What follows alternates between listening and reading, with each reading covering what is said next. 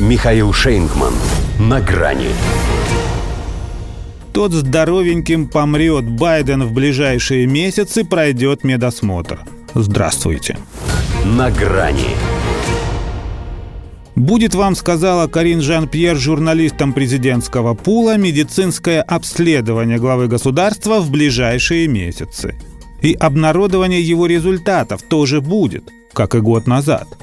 И так уверенно она это сказала, будто обследование уже проведено. Ну или как минимум его результаты ей уже известны.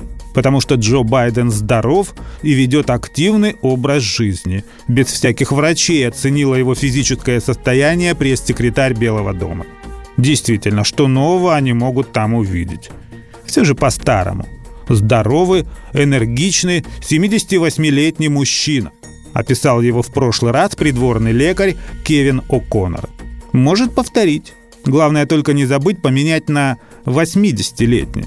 А так, чтобы не вызвать подозрения в правдоподобности, можно опять разбавить благостную картинку очевидным, тем, что все равно не скрыть. Во время разговора увеличилась частота и тяжесть очищения горла, и появилась некоторая скованность в походке – Хотя у нынешнего осмотра задача посложнее, чем у предыдущего. После промежуточных выборов, по сути последнего испытания перед новой президентской кампанией, уже мало признать, что Джо годен. Важно убедить, что он шести годен. В том плане, что ему еще два года первого срока как-то протянуть необходимо. И вроде бы работа не бей лежачего, Байден спит, а служба идет. Но иногда ведь ему приходится и на публике появляться.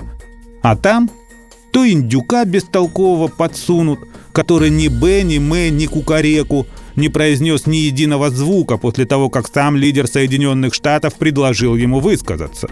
Надо, кстати, на следующий день благодарения потребовать для помилования еще и попугая.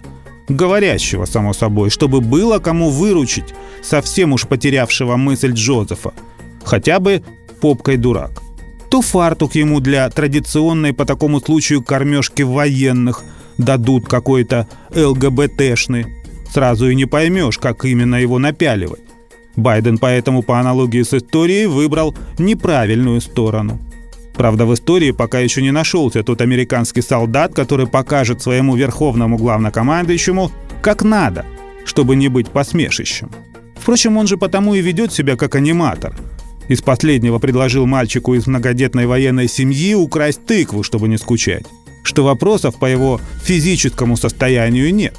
А если возникнут, то Карин Жан-Пьер справится с ними так же легко, как сделала это, когда у главного инфекциониста Белого дома Энтони Фаучи на его прощальном брифинге поинтересовались об истинном происхождении коронавируса. «Следующий», — сказала она. Ну а что касается когнитивных проблем, то это вообще не к Байдену. За это пусть его лепший друг Альцгеймер отвечает — только его почему-то не спрашивают. Зачем? Если президент не он. А у президента можно не сомневаться, осмотр покажет, что все в полном порядке. Вот все удивятся, когда он здоровеньким помрет. До свидания. На грани с Михаилом Шейнгманом.